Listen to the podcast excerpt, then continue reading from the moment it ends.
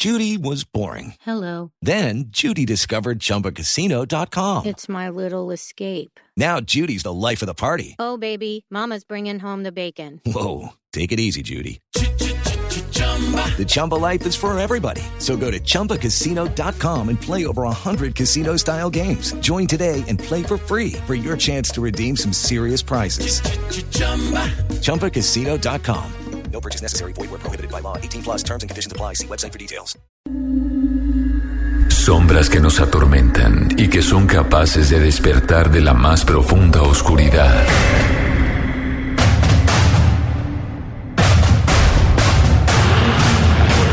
Visitas de seres de otros mundos que vienen a la Tierra. ¿Quién maneja realmente los hilos del poder mundial? Nadie sabe dónde comienzan y dónde terminan los límites de la realidad. De lunes a jueves a partir de las 10 de la noche, Luna Blue. Periodismo de misterio en la radio de Colombia.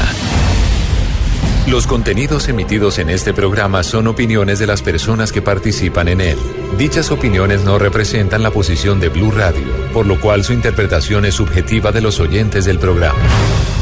El hombre camina por un mundo repleto de misterios. En este mundo se producen acontecimientos desconcertantes. Extraños seres aparecen hace miles de años en pinturas rupestres. Sorprendente imagen muestra incluso un aparato brillante que se mueve en el cielo. Enormes ciudades subterráneas de arquitectos desconocidos como las que hay en Oriente Medio. Ya en tierra le ordenaron que nunca dijera nada sobre lo que había Un visto. sinfín de pruebas que hacen que nuestra vida se convierta en un viaje hacia lo desconocido. fantasmagórica de un espíritu mirando su propio cadáver. Blue Radio abre un espacio para la investigación de fenómenos sobrenaturales. Uno de los astronautas se acercó al y dijo, ya están ahí. Para que repasemos los hechos más insólitos de la historia, para que nos adentremos en las nuevas fronteras de la ciencia. Formado por un equipo de periodistas que les llevará hasta lo inexplicable. Luna Blue, periodismo de misterio en la radio colombiana. Luna Blue, por Blue Radio. La nueva alternativa.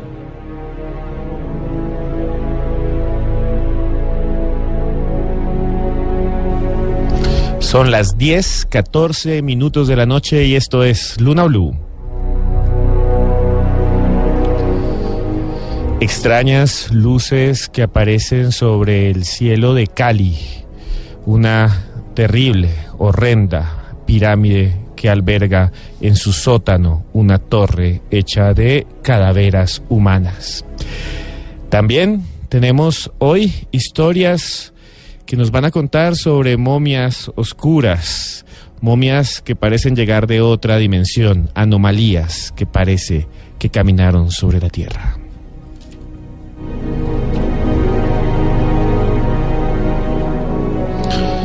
También hoy hablaremos de noticias sobre los ataques que se producen en Internet, sobre los punqueros informáticos, sobre los criptoterroristas, sobre también los que defienden o dicen defender la libertad, sobre Anonymous y su relación con el gobierno de los Estados Unidos.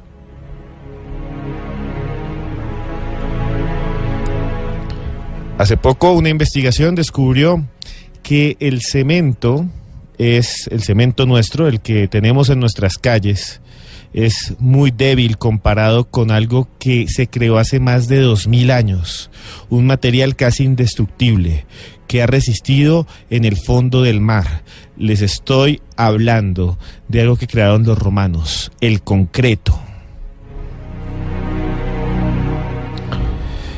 Todas esas noticias las tenemos aquí en Luna Blue. Además, hablaremos de algo que los va a dejar sorprendidos, sobre criaturas aparecen en los cuentos de hadas, seres mitológicos que pueden parecerles aterradoras o aterradores también. Estoy hablándoles de los gigantes. Y bueno, esto es Luna Blue. El numeral que tenemos para hoy es Luna Blue, repetido así, Luna Blue. Tenemos un programa especial, no está eh, nuestro director Juan Jesús Vallejo porque está enfermito, entonces les pido a todos ustedes lunáticos que les den sus mensajes de recuperación a su numeral que es arroba Juan G. Vallejo.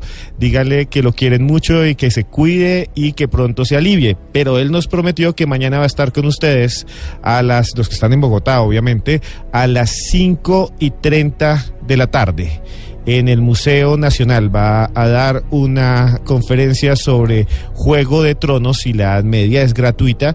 Allá pueden hablar con Juan Jesús. Díganle que se cuide. Nuevamente les digo con el numeral de hoy que es numeral Luna Blue. Y bueno, mi nombre es Esteban Cruz. Pueden seguirme en redes sociales como arroba Cruz Escribiente. Y a partir de este momento abrimos la ventana y la puerta al misterio en Bogotá, Barranquilla, Cali, Medellín, Villavicencio, Neiva, Armenia y el norte del Valle, Tunja y Cartagena a partir de este momento los invitamos a que estén con nosotros en estas dos horas en que recorreremos las principales noticias del misterio junto a ustedes. Escuchen estos comerciales y no se vayan porque pronto volvemos con Luna Blue.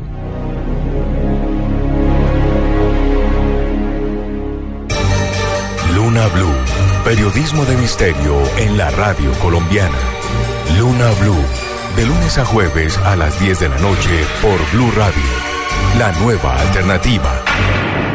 Vestida con hilos dorados y el color de sus espigas es el trigo de finos granos que brota de sus semillas, de las mejores cosechas. Podrás servir en tu mesa el pan más fresco y sabroso con harina de trigo Apolo. Alimento fortificado con calidad y rendimiento inigualable. Harina de trigo Apolo. Apolo, otro producto de la organización Solarte. Harina de trigo Apolo. Estás escuchando Blue Radio con el ahorro ganador del Banco Popular.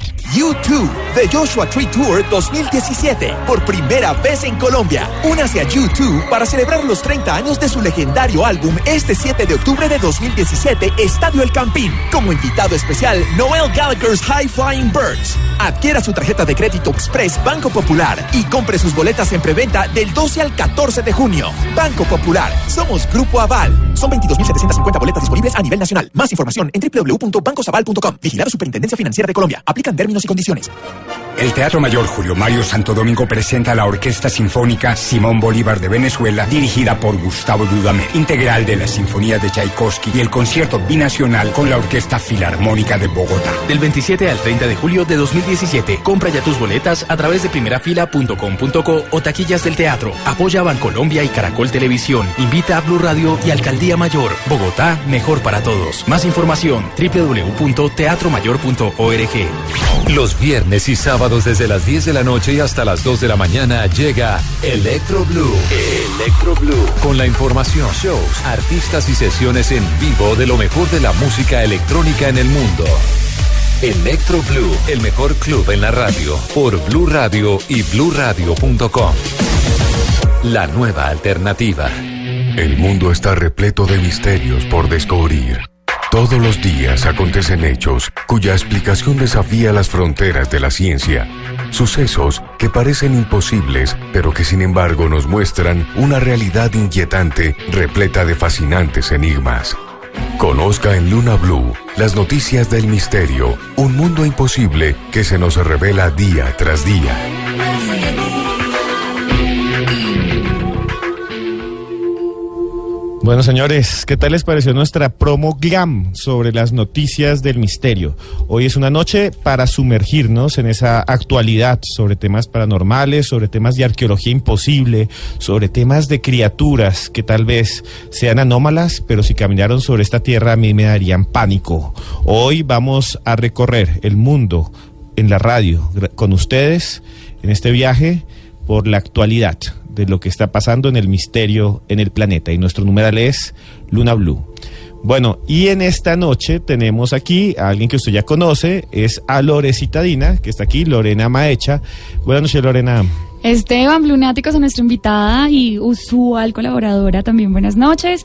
Bueno, hoy es una noche eh, no usual. Vamos a tener un programa eh, sin Juan, que al cual le deseamos que nos mejore pronto. Pero aquí estaremos en nuestro programa hablando sobre noticias del misterio.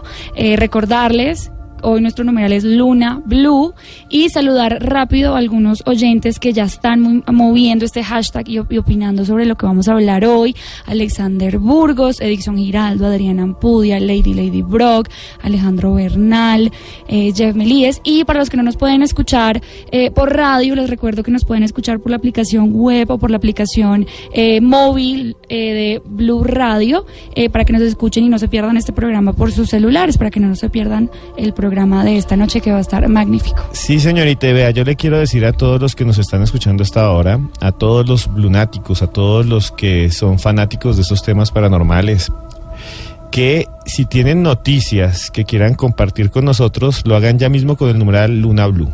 También quería decirles que eh, Juan Jesús volverá la otra semana, nuestro director está enfermo. Si quieren decirle sus palabras de apoyo, lo pueden hacer también con, el numeral Luna Blue y con su eh, Twitter, su, eh, su identificación que es arroba Juan G. Vallejo. Y bueno, también quiero contarles que tenemos una sorpresa. Alguien que estuvo hace un año exactamente, estaba yo aquí director, estuvimos dos meses junto con dos muchachas que ahora son súper conocidas porque son llamadas las damas del misterio, que ahora salen en televisión, que tienen un blog, que mejor dicho se han convertido en un referente entre los jóvenes de los que buscan este tipo de temáticas. Estoy hablándoles de Tatiana Rodríguez. Siempre digo Ramírez, pero es Rodríguez. que la consiguen como antroposcura. Creo que es la antropóloga más oscura que conozco, aunque irradia luz y amor. Eh, buenas noches, Tatiana. Bueno, muy buenas noches, Esteban. Muchas gracias por ese saludo. Buenas noches, Lore, y buenas noches a todos los oyentes que en este momento ya se están comunicando. Me encanta, es que siempre que podemos vemos que el numeral se mueve muchísimo, mucho antes de que comience el programa. Y bueno, le mando también un saludo especial pues a Juanje, que se encuentra enfermito en este momento, y a Diana, que en este momento no nos pudo acompañar porque se encuentra en un viaje. Pero igual yo vengo aquí en representación de, como decía Esteban, Las Damas del Misterio, que es nuestro blog donde estamos sacando nuestras entradas, nuestras historias sobre misterio y sobre historias, eh, y, historias curiosas y historias que tienen como un contenido que nadie sabe cómo explicar. Entonces, pues los invito a que a través de Twitter nos sigan en arroba Damas del Misterio. A mí me pueden seguir como arroba Antroposcura y pueden estar súper pendientes. Y pues nada, empecemos hoy con una actualidad, con una actualización más bien de las noticias noticias del misterio. Espero que a todos pues les encante y ya saben. Bueno, señoritas, entonces este barco, este barco que cruza eh, las aguas de lo desconocido va a comenzar hablando de algo que tal vez ustedes alguna vez les contaron cuando eran niños. Está casi en todos los cuentos, está en la Biblia. Se dice que de vez en cuando se encuentran esqueletos, la mayoría han sido falsas, eh, osamentas de este tipo de criaturas. En los antiguos escritos del Pentateuco, los primeros cinco libros de la Biblia, se dice que eran criaturas que andaban junto con nosotros y que Dios se molestó tanto de que ellas existieran, de su existencia, que nos envió un diluvio para barrerlas, exterminarlas de este, pues nuestro planeta Tierra. Les estoy hablando de los gigantes. Lorena, ¿usted ha escuchado de los gigantes? Claro, mire, uno escucha de los gigantes desde que es chiquito, en leyendas, en noticias, en todo lado uno siempre escucha de los gigantes, pero uno no sabe si existieron, si no existieron, si son reales, si no son reales, pero cada vez nos vamos acercando más a eso que nos puede decir que realmente sí existieron. Sí, sí pudieron haber existido estas criaturas que ustedes las recuerdan en los cuentos de los hermanos Grimm, esos que ve uno los sábados en la mañana, cuando uno prende el televisor y está medio enguayabado y huele a tamal la casa, y por allá en el fondo, en el canal Caracol, suenan canciones como las de Soy un pajarito, y no sé si la escucharon la de Jorindel, y también aparecen estas imágenes de gigantes que caminan sobre la tierra. Eh, hay una historia muy famosa, Juan sin miedo, aquel que cambió unos frijoles, una vaca por unos frijoles y le decían que era un idiota porque se había lo habían estafado. Después sembró esos frijoles y creció un árbol que llegó hasta el cielo. Una, más que un árbol, un bejuco ahí de frijol que llegó hasta el cielo. Allí, sí- allí subió y se encontró con un castillo donde había una arpa de oro y se enfrentó a un gigante. Juan Sin Miedo era también el que mató siete moscas, ¿no? Es otra historia Sí, también. Entonces, ahora Tatiana nos va a contar que en China, al parecer, han encontrado algo relacionado con la posible existencia de gigantes. ¿De qué se trata, Tatiana? Sí, señor. Pues antes que todo, también me gustaría recordarles el cuento de Jack y los frijoles mágicos. Ese fue el que conté mal, o sea, las, las mezclé. Sí, señor, ese es el tema, ese es el cuento en el que hay una gallina de huevos de oro que es como la codicia del cuento. Pero bueno, eh, en- resulta que en China, el año pasado, en el 2016, encontraron unos restos arqueológicos que miden más de 1.90 metros. ¿Qué quiere decir esto? Pues no sé ustedes si han visto que cada población mundial tiene como un promedio de estatura que digamos en, en el en Asia, en China, se está entre los 1,60 y 1,50 entre hombres y mujeres. Resulta que encontraron un- unos restos arqueológicos Sí. que datan de más de 5.000 años de antigüedad que miden más de 1,90 metros. Esto abre las hipótesis para los arqueólogos para decir que hubo una especie de humanos que tenían gigantismo. Digamos que esto nos ayuda a nosotros a comprender que tal vez dentro de nosotros, dentro de la población, existieron seres humanos que fueron muchísimo más altos de lo normal, entre comillas, dentro del promedio de cada población. Sí. ¿Y estas y, y qué es lo que encontraron que parece revelar eso? ¿Qué, qué encontraron concretamente estos, estos arqueólogos chinos? Son unos restos óseos que miden más de 1,90 centímetros. Cuando uno encuentra restro- restos óseos, eh, los mide y digamos que tiene un promedio de estatura, que es lo que indica cuánto medía la persona en vida. Sin embargo, cuando uno encuentra los restos óseos, eh, digamos que entre lo que es- son los músculos, las articulaciones, tienen como unos centímetros de más que no se tienen en cuenta. No. Entonces, digamos, mientras aquí en estos restos arqueológicos se hallaron unos restos con 1,90 metros, puede que hayan sido de muchísimo más estatura. Claro, porque es que eh, ya con los cartílagos, con el hueso, es como cuando uno ve un pollo. Un pollo alguna vez estuvo vivo, pero uno ve, cuando el pollo asado se ve chiquito y cuando lo ve corriendo es un animal grande, imagínese un pisco. Entonces, aquí con lo que nos está contando Tatiana, son huesos que miden eh, 1,90. Sería más o menos 2,20, 2,30. Lo que es extraño, lo que es completamente enigmático es que tienen más de 5.000 años. Exactamente, y precisamente esto fue encontrado en la localidad de Jinan, esto queda en Shandong, en China. Resulta que lo, o sea, lo más curioso, aparte de, su antigüedad, es la estatura, precisamente porque en Asia el promedio de, de las personas es supremamente menor a lo que se encontró en estos restos óseos. Entonces, digamos que esto es lo que llama más la atención y se cree que estos restos eran como una especie hay, una, hay un enigma. O sea, Sí. dentro de los arqueólogos hay un enigma y hay una serie de posibilidades. Entonces, lo que se encuentra ahí es que eh, tal vez estos restos óseos que llegan a medir tal vez 1, 2, 30 metros, que es una cantidad supremamente alta. Alta, sí. Sí, hay, eh, actualmente poblaciones así Casi nadie tiene eso. Basquetbolistas, gente, no sé. Los eh, basquetbolistas incluso alcanzan a los 2, 10 metros. Los 10, pero estamos hablando de hace 5.000 años cuando había menos comida, es que la población ha crecido. Estábamos hablando ayer, ¿se acuerda eh, En el Lorena? museo. en el museo, que los eh, medievales, los caballeros medievales, que hoy los vemos como unos tipos gigantes con No. sus hachas, eran realmente unos enanos. Esa es la imagen idealizada que nos venden de esos héroes, pero Claro. no, eran, eran bajitos.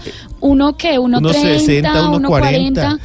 Unos 50, imagínense, esos, los conquistadores Nuestros europeos, próceres, nuestros sí. próceres eran bajitos, lo que ha hecho que crezcamos es la buena comida, eh, también el ejercicio y un montón de eh, avances en sanidad, pero normalmente la gente era bajita. Entonces aquí Tatiana nos está contando que hace 5.000 años había gente de 2 metros 30, lo que significaría que son más altos incluso que la gente de hoy. Imagínense una población y además exter- los exterminaron o los acabaron porque no quedaron descendientes. Vea que lo más interesante es que, bueno, para decir que, que digamos es una población significativa, eh, tienen que haber bastantes individuos. En estas fosas se encontraron 20 cuerpos dentro de, de, pues sí, dentro de estas excavaciones que contaban con una altura superior a la normal. Lo interesante es que algunos de estos eh, esqueletos que se encontraban en esta fosa se encontraban en posición de loto, que es la posición que se conoce como la posición para meditar, que es cruzando las piernas y en una posición Como los chabolines. Exactamente. Que además que dicen que levitan y un montón de cosas. En posición de loto. Como cuando usted va allá, a- incluso en el A yoga, a yoga, sí, Sí, señor. que encuentren unos huesos de casi 2 metros 30 en esa posición de hace 5.000 años, es realmente, esto sí es un enigma. Sí. Sí, y digamos que eh, también es bastante paradójico que se haya encontrado en Asia, porque digamos, dentro de la población caucásica que pertenece a Europa en general, tienen unas alturas que son supremamente eh, más altas, Claro, valga sí. la redundancia, que Sí. el promedio de la población mundial. Sí, claro, dentro de algunas zonas de, por ejemplo, las, los nórdicos, los promedios son más altos. Bueno, no sé qué piensan ustedes, eh, lunáticos, sobre estas noticias acerca de los gigantes. Yo quiero leer que aquí hay gente ya escribiendo. eh, Felino Parlanchín nos dice eh, si sabemos cómo se murieron.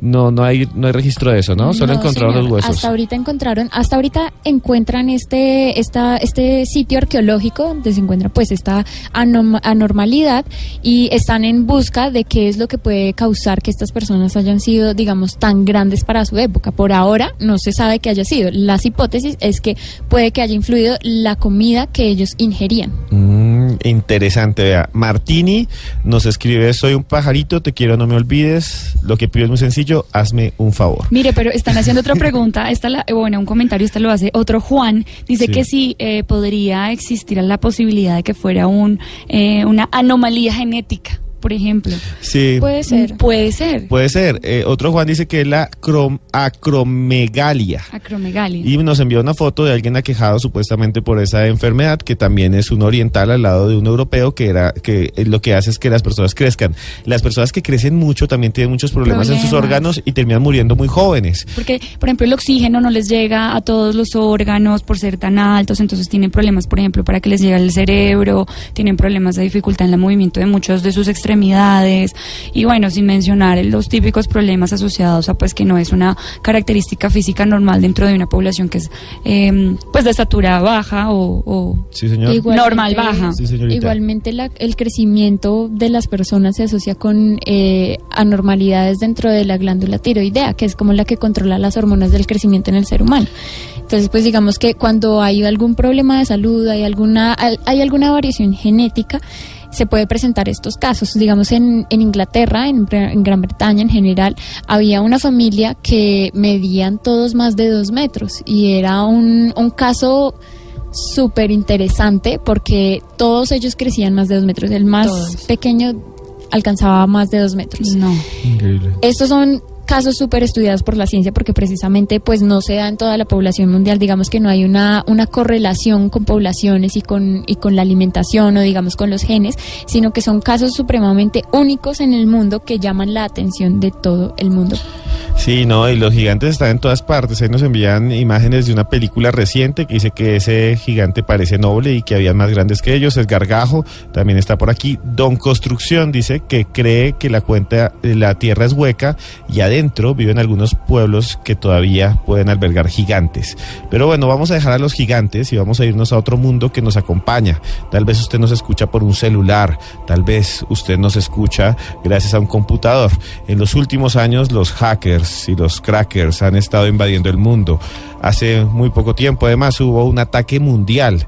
Muchas de las empresas se tuvieron que blind- blindar, muchos países tuvieron que pagar en bitcoins, que es una moneda, una criptomoneda, una moneda que solo se utiliza en Internet para que les devolvieran sus datos. Pues resulta que ahora Anonymous, que es una organización de hackers que buscan la información o la libertad de prensa y que tiene algunos eh, ideales anarquistas, ha salido con algo en contra del gobierno de los Estados Unidos. ¿De qué se trata, Lorena Maecha? Pues mire, esto tiene que ver directamente con la relación de eh, la NASA y los extraterrestres. Pero ¿qué tiene que ver? O sea, ¿el Anonymous? ataque tiene que ver con la NASA? No, básicamente, bueno, estos, estos diferentes ataques eh, cibernéticos que han habido, digamos, incluso no se les han asociado directamente a anónimos, pero la noticia de la que voy, les voy a hablar esta noche tiene que ver directamente con algo que reveló Anonymous, que ha puesto en jaque y que ha puesto, digamos, eh, un poco nervioso, nerviosa a la NASA, porque Anonymous hace menos de 10 días publicó en su en su portal web, en su en su cuenta eh, de, de YouTube, Sí. un video en el cual decía que af- él decía que afirmaba que la NASA eh, ha localizado civilizaciones extraterrestres y ha dicho que la NASA próximamente va a aceptar que hay vida extraterrestre. Bueno, paremos aquí. Yo le creo a Anonymous muchas cosas porque ellos han filtrado gran cantidad de información, sobre todo, por ejemplo, en las guerras. Eh, si ustedes recuerdan hace poco eh, la guerra en Afganistán, incluso la guerra en Irak, ellos cogieron información del gobierno de los Estados Unidos de videos donde se asesinaban a civiles o información que daba cuenta de tratos inhumanos y la publicaron. Entonces es creíble Anonymous. Anonymous también se ha dedicado a acabar con los pedófilos y las páginas de pedófilos, los que eh, venden videos de niños que son violados, porque esa es la palabra, son Sí. violados, y han atacado, identificado y entregado a las autoridades. Ahora Anonymous lo que está diciendo, lo que me parece sorprendente, es que la NASA tiene información de que existe vida en otros planetas, estamos hablando de vida extraterrestre, y que no la ha publicado. y que prontamente lo hará. Entonces este video que publican, eh, como les decía, hace no más de 10 días, dicen, pronto la NASA va a revelar que hay vida extraterrestre. Es un video que hasta el momento, mire, tiene alrededor de 2.725.000 visitas, ha creado todo un boom, porque lo que dice este video es que la NASA, empie- ellos empiezan, eh, Sí. como todos sus videos, con esta máscara, tienen una música eh, bastante eh, aterradora que te, que te sumerge en este video, empiezan a contar que...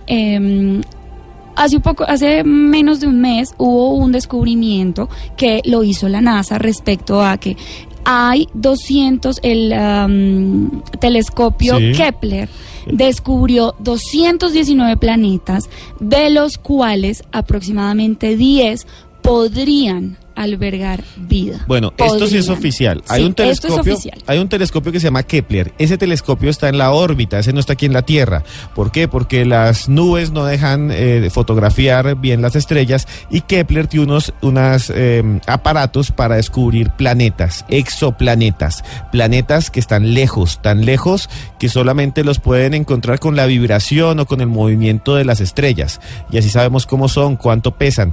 Eso es real. Sí, eso es real, eso es información que la NASA hicieron una rueda de prensa y dijeron a todo el mundo.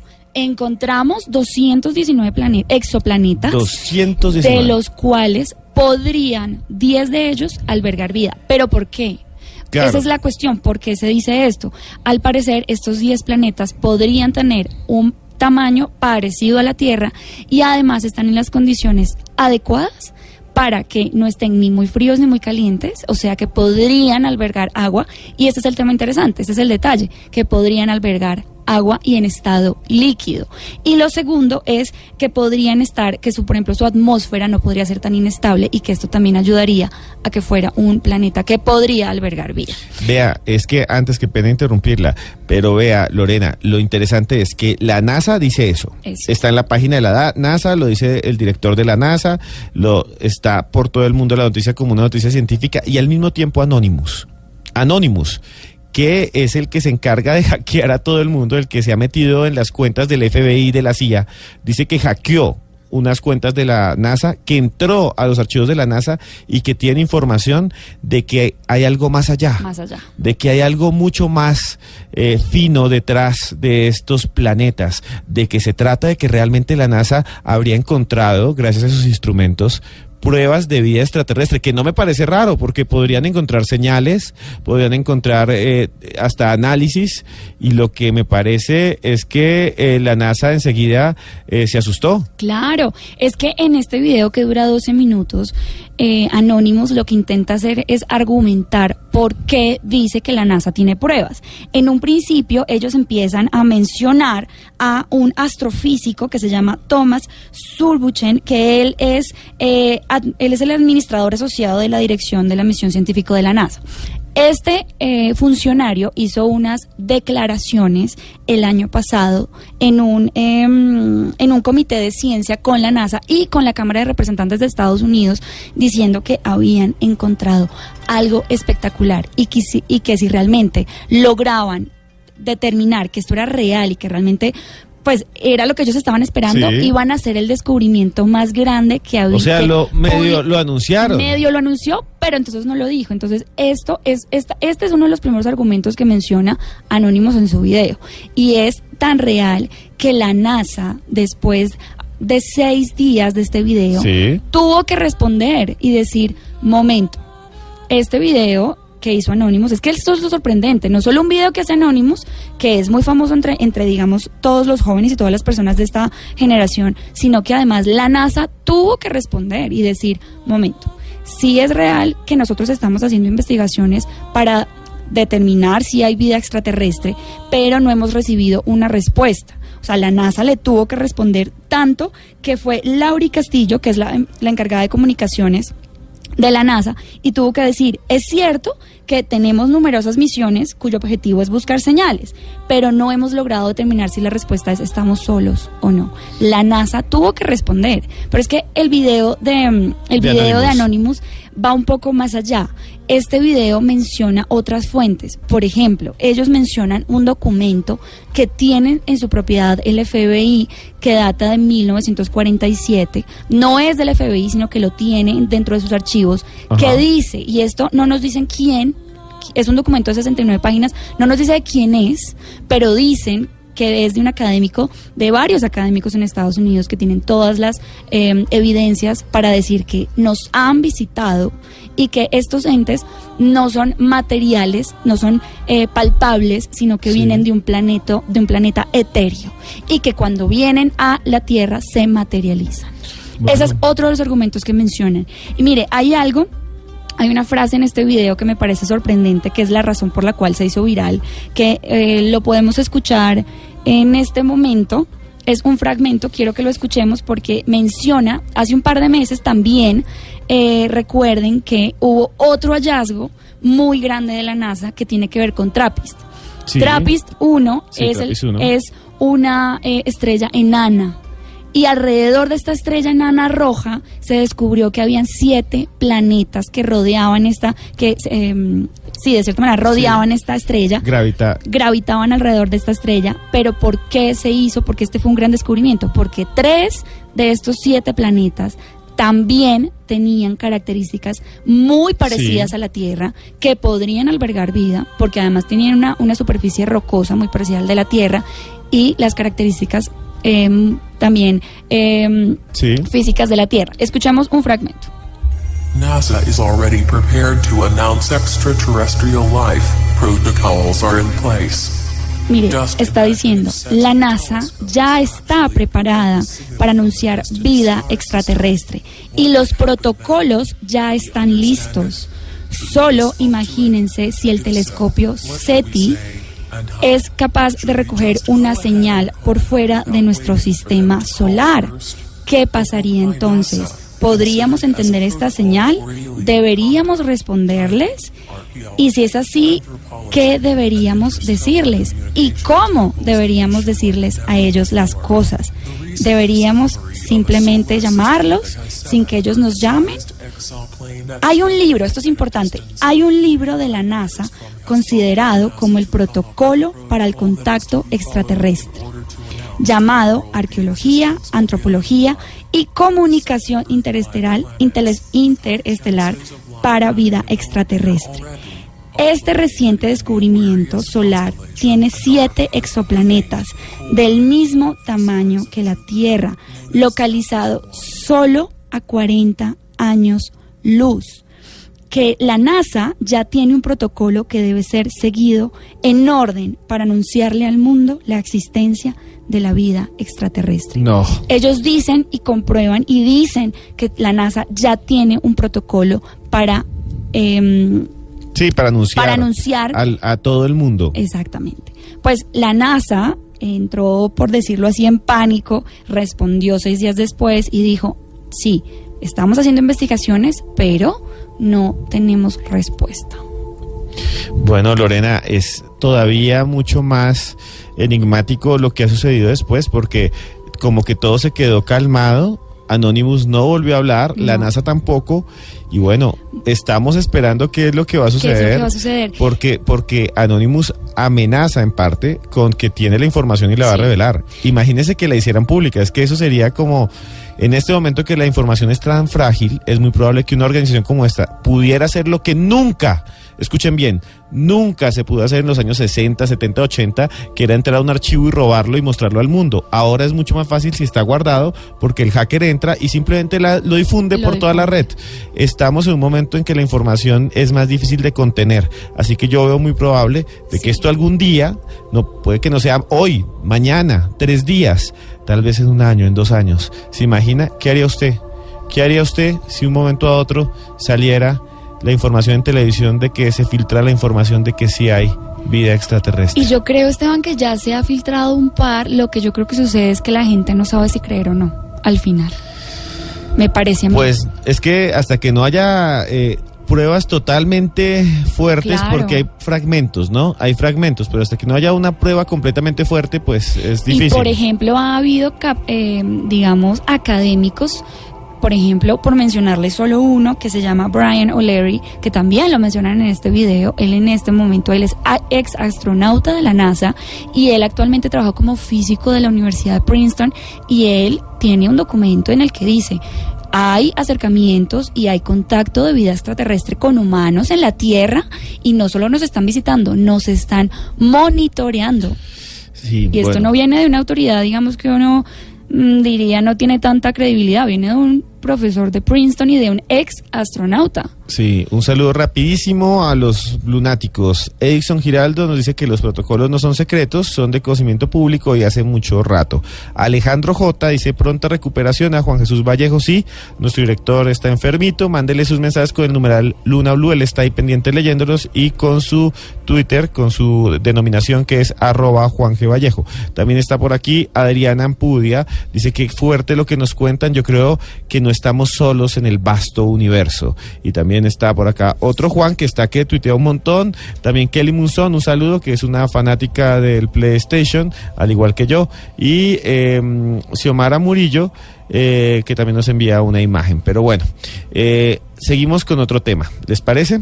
Claro que sí. Pero antes de eso, yo quiero que los lunáticos nos digan con el numeral Luna Blue, ¿creen ustedes que la NASA nos oculta algo? ¿Creen ustedes que hay información allá en esas oficinas de los Estados Unidos que podría cambiar la historia de la humanidad que no nos la muestran? que solamente la hacen filtrar como para a veces desacreditar a los investigadores del fenómeno ovni, respóndalo ya con el numeral Luna Blue. Bueno, Tatiana, ¿qué ha escuchado usted en la vida de los aztecas? Bueno, los aztecas tienen un tema muy interesante. De hecho, de todas las culturas de Sudamérica y de América Central se cree como, se tiene este misterio como que tuvieron una influencia, tal vez de seres que pudieron venir de otros planetas para influenciar dentro de su cultura. Digamos que esto se ve muy marcado dentro de las pirámides, dentro de los restos arqueológicos que se encuentran, porque hay figuras que a nuestro parecer, digamos, no tienen una explicación lógica. Hay figuras que no encontramos un parecido, no, digamos, no podemos asociar con algo que nos parezca común. Sin embargo, recientemente, en el 2016, se encontró un hallazgo arqueológico en la Plaza de la Luna, en Teotihuacán, esto es en México, que representa eh, al inframundo como lo concebían los aztecas. Exacto. ¿Qué es lo que pasa con Teotihuacán? Teotihuacán fue en su momento la ciudad más grande del planeta. Estamos hablando de que es antes de los aztecas. Se encuentra México, se encuentra, se encuentra en México muy cerca, pero sigue siendo un enigma. No sabemos eh, realmente qué fue lo que sucedió. Eh, tenemos unos asentamientos en esa región desde el año 300 antes de Cristo.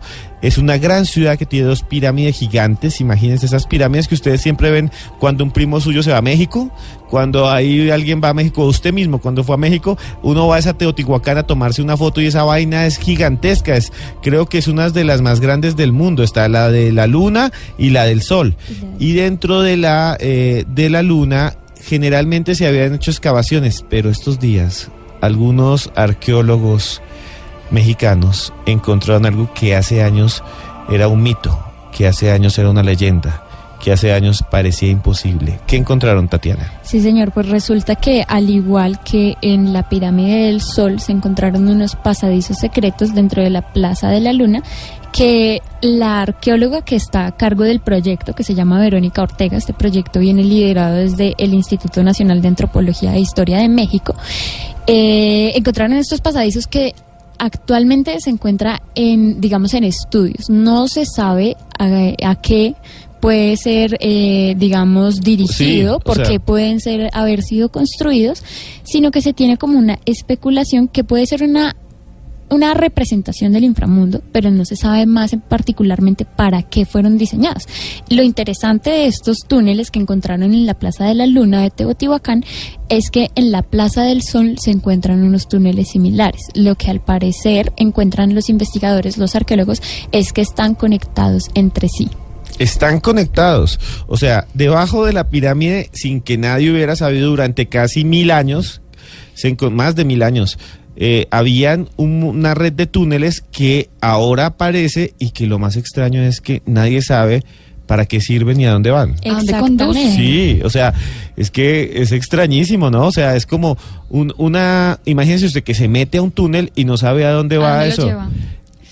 Más todos los mitos que eh, estaban alrededor de las pirámides, porque hay muchos mitos que hablan de que abajo vivían los dioses del inframundo, que no son dioses muy bonitos, tampoco eran totalmente malos porque era un tiempo en que los dioses eran buenos o malos, pero eran los dioses que eran de la guerra, de la muerte, y a veces del viento y del sacrificio. ¿Qué más aparece sobre estos extraños pues túneles? Pues resulta que eh, estos túneles los encontraron con una inyección eléctrica dentro del subsuelo, que es la que se encarga como de hacer una especie de planos sobre qué es lo que hay debajo de la tierra. así fue como lo encontraron, tienen una profundidad de 10 metros y se cree que fueron antes eh, visitados por los saqueadores de las pirámides en el siglo XVI.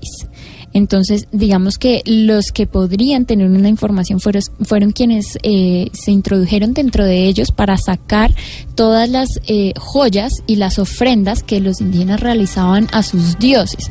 Pero actualmente no se sabe para qué eran, solamente se sabe que eran una representación del inframundo dentro de la cultura azteca. Bueno, eh, increíble lo que sucede ahí. Les voy a contar algo que también encontraron en el mundo azteca. Antes quiero que leamos algunos nombres de algunos que están ahí. No sé si Tatiana o Lorena quieren saludar. Mira, por ejemplo, Vidal Arturo ya nos está subiendo estas fotos de los túneles que interconectan debajo de la Plaza de la Luna. Es sorprendente porque son grandísimos. Nos está, eh, bueno, saludar a Mauro Sierra que nos está subiendo ahí un par, un par de fotos de, del pueblo azteca, a Wendy Galvez, Giovanni Barrera, Tirsa Catamar Salazar. Ella sigue hablando sobre la NASA y sobre las conspiraciones que hay alrededor de la NASA y la religión. Eh, M. Carlos, Kelly Munzón, Milo, Andrés Arias. Eh, mire, eh, hay algunas, algunos comentarios, por ejemplo, sobre los aztecas. ¿Qué podemos hablar sobre la arquitectura azteca? Pues vea, la arquitectura azteca es diferente a la de Teotihuacán. Teotihuacán es anterior, de lo que estamos hablando, es mucho anterior de los aztecas. Digamos que ese imperio, el imperio náhuatl, en la parte más importante de su crecimiento fue que llegaron los españoles y lo que era increíble, lo realmente sorprendente, Lorena y Tatiana y señores lunáticos como Mauro Sierra y demás, y Visión Latina, que también está tuiteando con el numeral Luna Blue, es que la capital de los aztecas que se llamaba Tenochtitlán, o Tenoch, como quieran decirle, se construyó encima de un lago, del lago Texcoco. Imaginen ustedes, una ciudad construida en el centro de un lago inmenso. No hay calles, hay canales. No hay plazas como las entendemos. Hay islas donde despuntan pirámides gigantescas. Y para entrar habían hecho como un puente de tierra tremendamente largo. Por ahí entró Hernán Cortés y se encontró con la capital del imperio más importante de todo el norte y Centroamérica, los aztecas.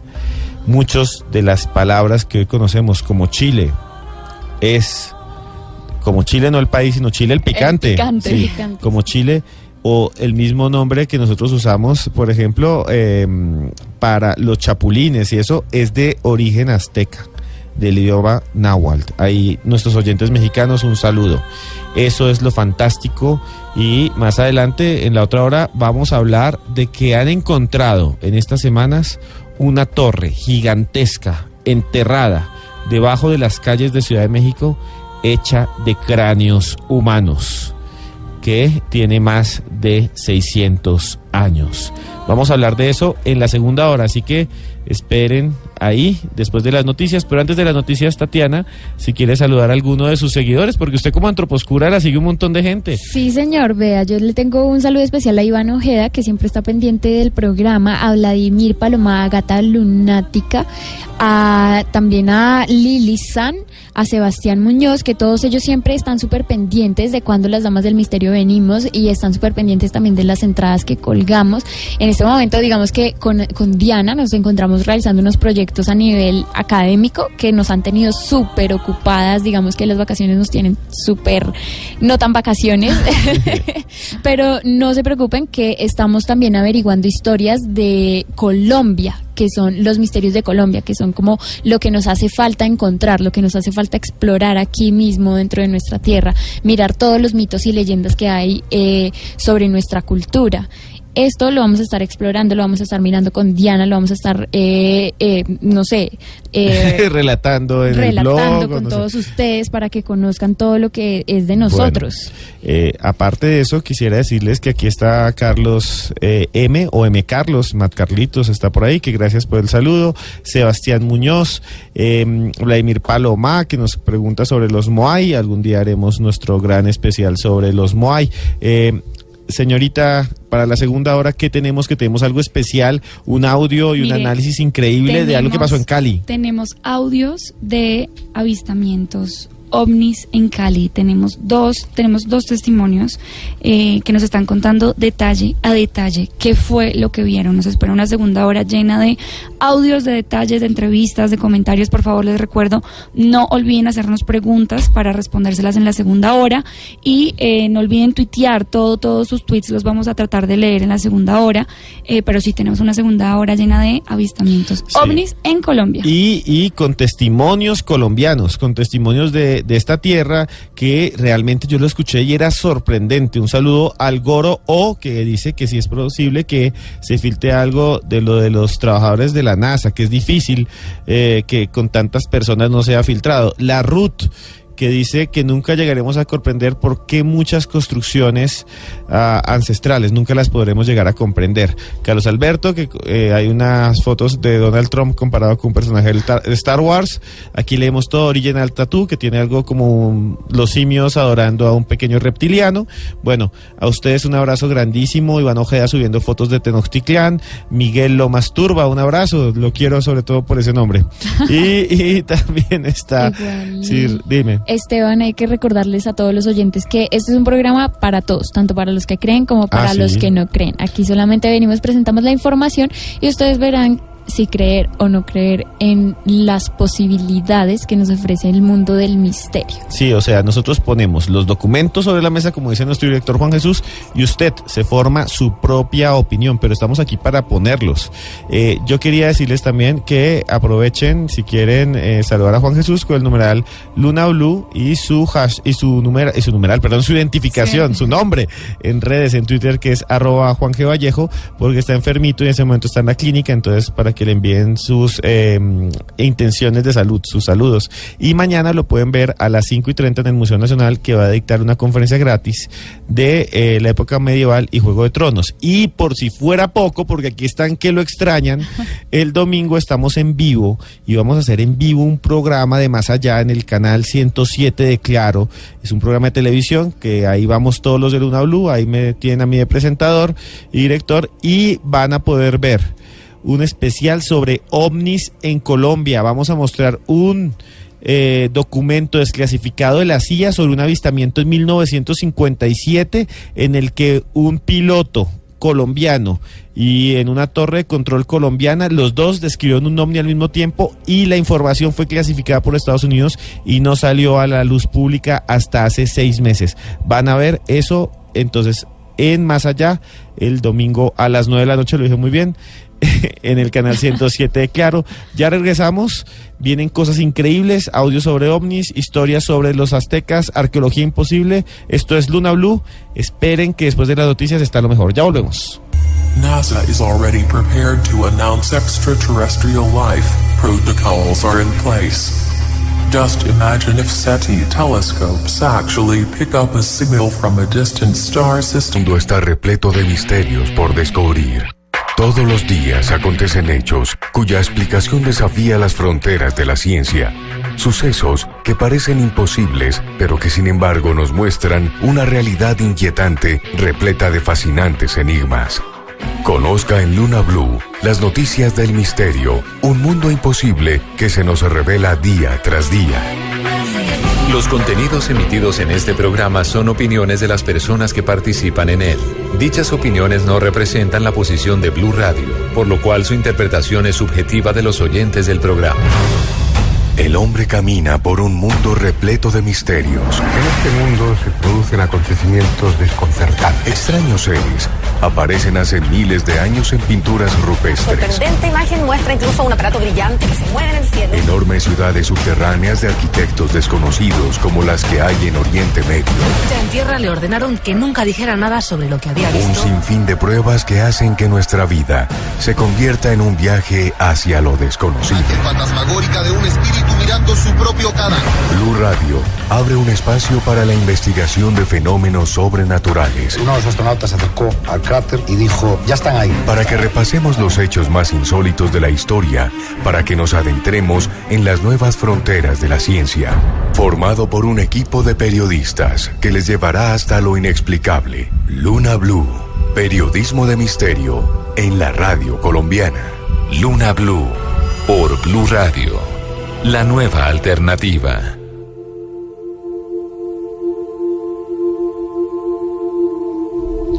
Continuamos esta noche de investigación, de sumergirnos en lo paranormal, en lo misterioso, en lo extraño, en lo inexplicable.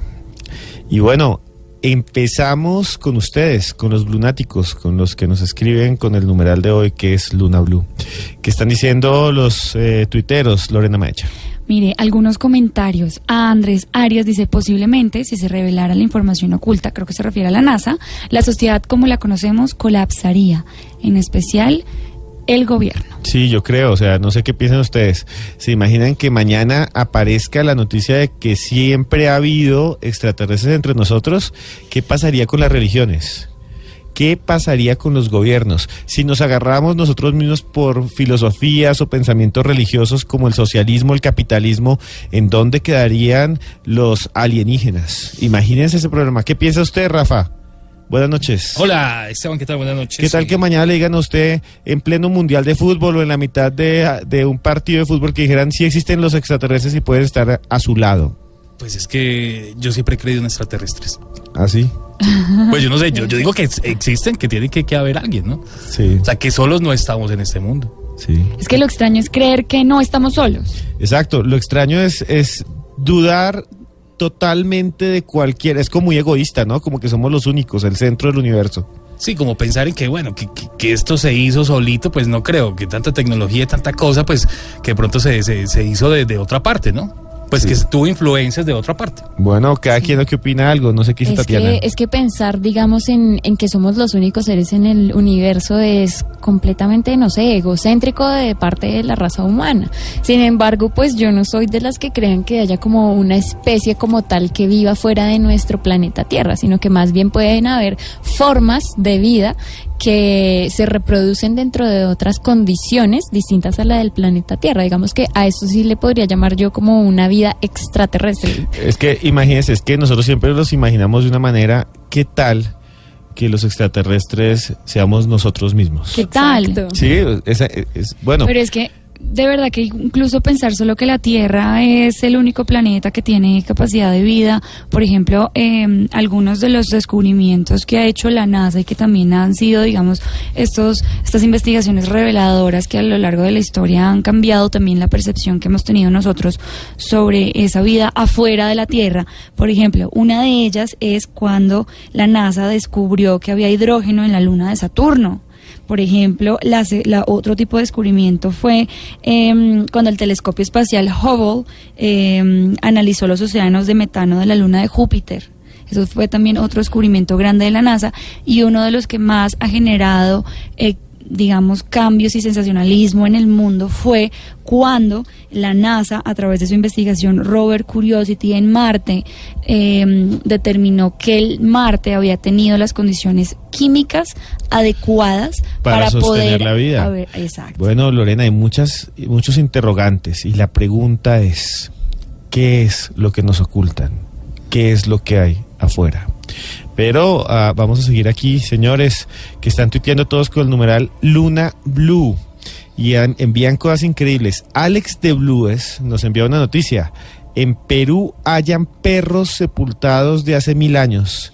Las culturas peruanas precolombinas creían que los perros acompañaban a sus dueños a la otra vida. Imagínense, los perros andinos, que son perros sin pelo, eh, los enterraban junto con sus dueños para que los cuidaran, los acompañaran. Qué cosa tan interesante. Gracias, Alex de Blue. Tatiana, ¿qué más están diciendo los tuiteros? Bien, Jason Posada nos escribe a través del numeral Luna Blue que le encanta este tema, es fantástico de mirar y conocer algo del pasado y más, aún, más de un pasado tan impresionante. Él se refiere a lo que hablamos de Teotihuacán, el reciente descubrimiento en la Plaza de la Luna, y nos envía una foto de la plaza precisamente de Teotihuacán. También se encuentra Vidal Arturo, que le manda un saludo especial a Juan Jesús, que hay muchos lunáticos que le están enviando un saludo muy especial y una pronta recuperación. Sí, les recuerdo que los que quieran conocer a Juan Jesús, eh, tenerlo en vivo, abrazarlo y ojalá bien curado eh, y bien sano, que esperemos todos que esté así, lo pueden ver mañana a las 5 y 30 en el Museo Nacional. Él tiene una conferencia para todos ustedes gratis sobre un tema increíble, ahí donde eh, ustedes no falten, porque es sobre Juego de Tronos y la Edad Media. Ahí verán la mezcla entre los enanos guerreros, que es lo que me gusta a mí, los dragones y todo eso, y pueden ver un montón. Y eh, esa, este domingo lo pueden ver en vivo en televisión en el canal 107 de Claro. Vamos a hablar de ovnis en Colombia a las 9 de la noche este domingo por Red Más Televisión. Y bueno, ¿qué más dicen? Más Lorena? comentarios. Andrés Arias, Tenochtitlán fue fundada en el lugar donde un águila devoraba una serpiente sobre un nopal, según la mitología, mexicana. Sí, señor. Eh, había un gran eh, chamán, mago, eh, sabio, azteca que dijo que la ciudad capital se tenía que fundar donde se encontrase una águila devorando una serpiente. Y resulta que la encontraron sobre un cactus, un nopal, uno de esos cactus que parecen de brazos de raqueta. Ahí la encontraron, el águila tragándose la, la culebra y estaba en la mitad de un lago, en un chamisito que estaba ahí. Y por eso construyeron, según el mito, sobre el lago Texcoco a Tenochtitlán. Fénix nos envía, perdón, una imagen del Papa eh, con un alien. Listo. ¿Qué más? Fénix, no. Fénix es un oyente súper... Super Fénix. Súper, no, súper... Eh, renace todo el tiempo. Sí, renace, es súper Fénix, sí, literalmente. renace. Sí, desaparece y sí, vuelve. desaparece y vuelve. Sí, sí. Mire, hay una pregunta que nos hace Jason Posada sobre qué civilización antigua tenía dominio territorial en lo que hoy conocemos como Colombia.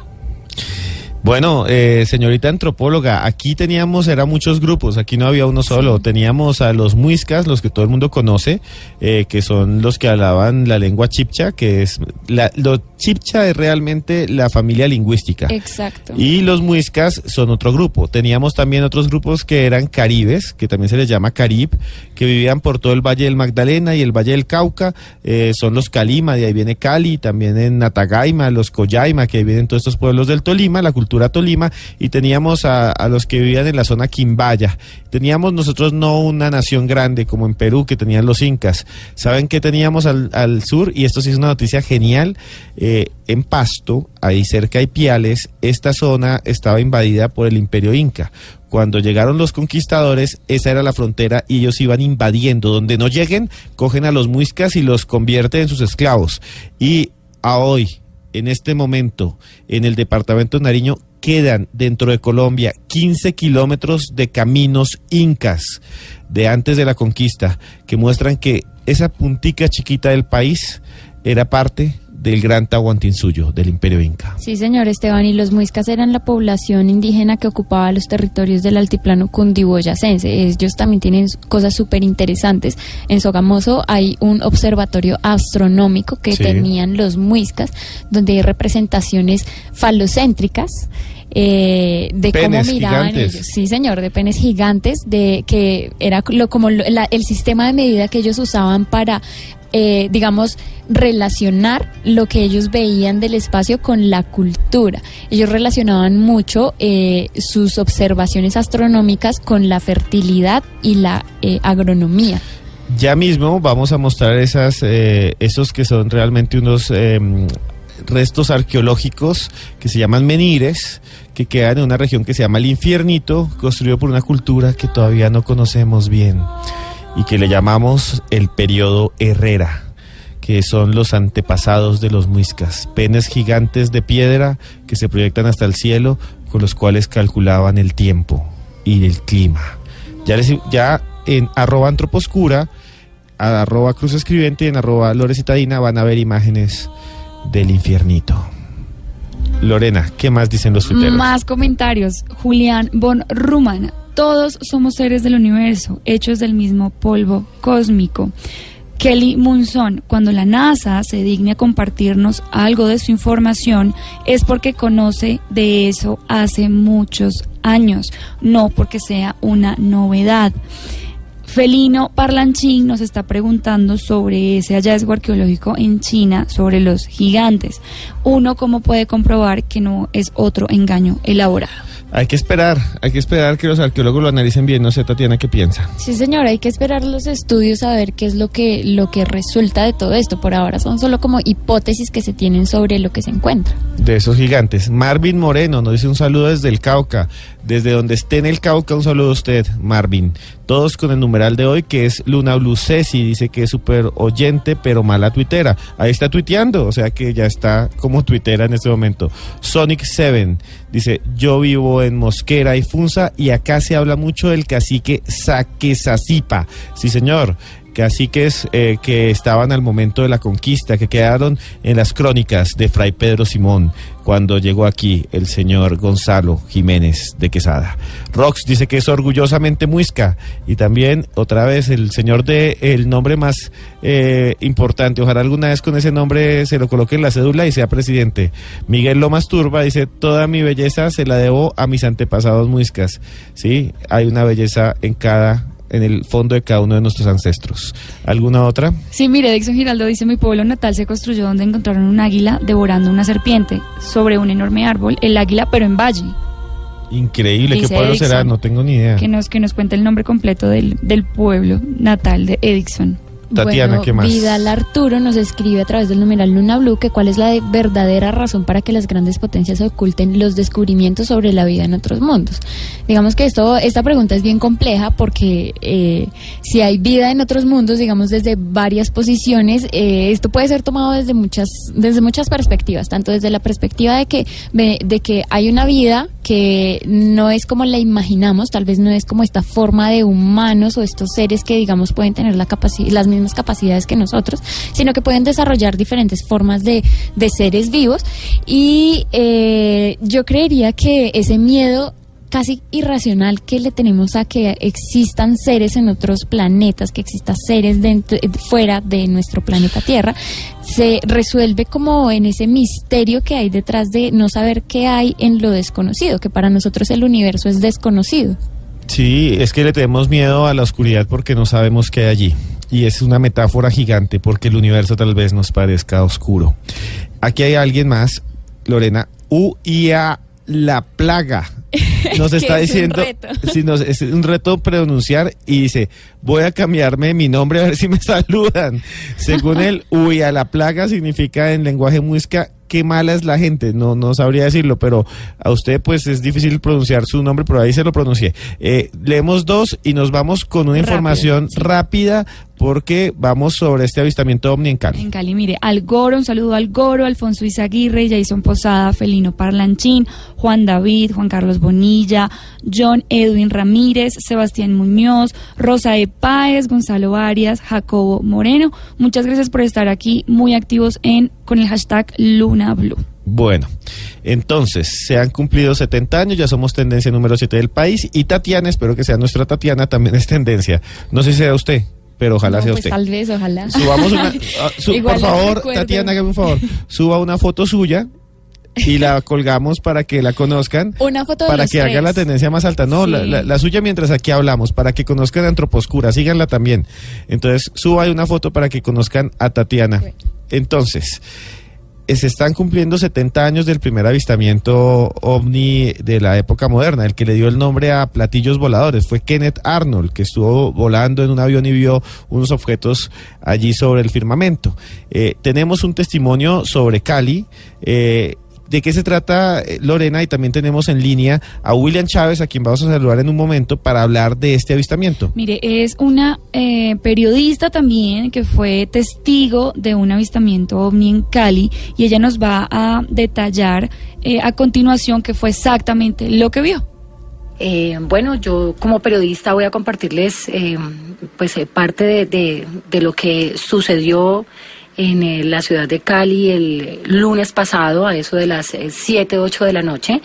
Estábamos algunas personas en un sitio conocido como la ventana de Petronio, eh, ya no es el nombre, pero se conoció en una época así en la ciudad de Cali y tiene una particularidad y es que queda muy cerca de la estatua de Cristo Rey, que es una de las más emblemáticas pues de, de la ciudad de Cali.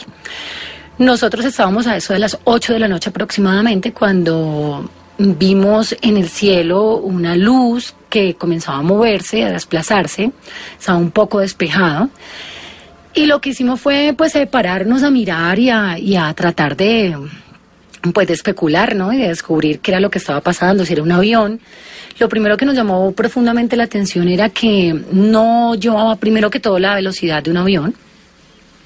Además de eso, no tenía las luces, pues que son características eh, de, de los aviones, que son unas luces incluso intermitentes.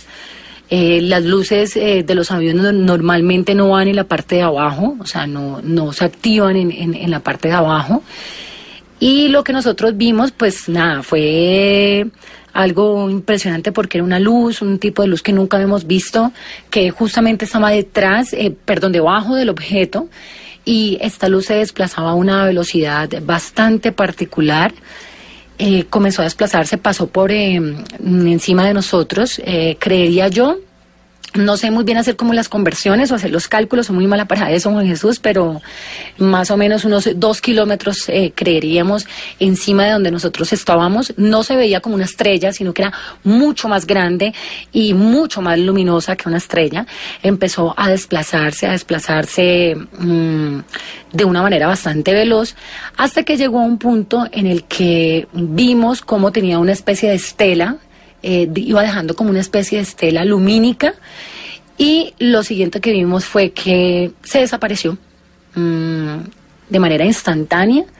eh, comenzó a subir y a bajar un poquito y de repente terminó desapareciéndose en un trayecto aproximadamente eh, como si hubieran apagado la luz de, de esa de esa de ese objeto que nosotros logramos detallar fue algo muy rápido eh, cuestión de mm, creeríamos nosotros dos minutos mm, tres minutos no fue mucho más pero pues eh, coincide eh, Juan Jesús con el eh, número incrementado absolutamente de avistamientos aquí en el Valle del Cauca y en Cali, creería yo también muchos relacionados pues con el tema también de Guasimal y de Zarzal, eh, incluso con, con, los hallazgos arqueológicos allí que, que, se encontraron hace muy poco tiempo. Así que bueno, esa, es nuestra experiencia.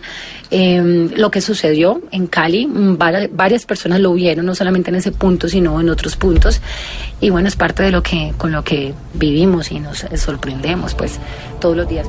Bueno, un testimonio impresionante, ¿verdad? Mire, sorprendente porque nos está describiendo paso a paso qué fue lo que vio, cómo lo vio, qué luces, además porque detalla sobre lo que tenía al parecer este aparato por debajo y que además lo vieron muchas más personas, o sea, no estamos sí. hablando de un testimonio de una única persona, sino de varias. Y además porque en Cali también es muy conocido también por ser un territorio en el cual hay muchos avistamientos ovnis. Es que eh, cuando hablamos del Valle del Cauca hablamos de Guasimal y los humanoides que aparecen allá, hablamos de la de los farallones y todo lo que se ha observado, incluso de Buenaventura, de Buciraco del Buciraco, sí, también del el Cerro de las Tres, Cruces, de las Tres Cruces. Y yo no sé, y tenemos en línea eh, hasta ahora a William Chávez, uno de los ufólogos más conocidos y reconocidos del país. Buenas noches, don William. Eh, buenas noches, eh, Esteban. Buenas noches, Lorena, y a todos los lunáticos. Sí, señor, eh, pues lo de este avistamiento OVNI, que registró esta periodista y que pues hemos tenido también un registro aquí en la bitácora de, de Contacto OVNI Colombia. Y al igual pues que no solo fue ahí en, en en este lugar donde ella observó este objeto, sino también lo vieron en el barrio San Antonio. El barrio San Antonio, eh, eso a las siete y media de la noche lo vieron porque pues hay un registro también ahí en video que están por subirlo en YouTube. Pero lo más interesante de todo esto que ha venido sucediendo es la celebración de los 70 años de la palabra UFO, que se celebró este día 2 de julio de, eh, a nivel mundial.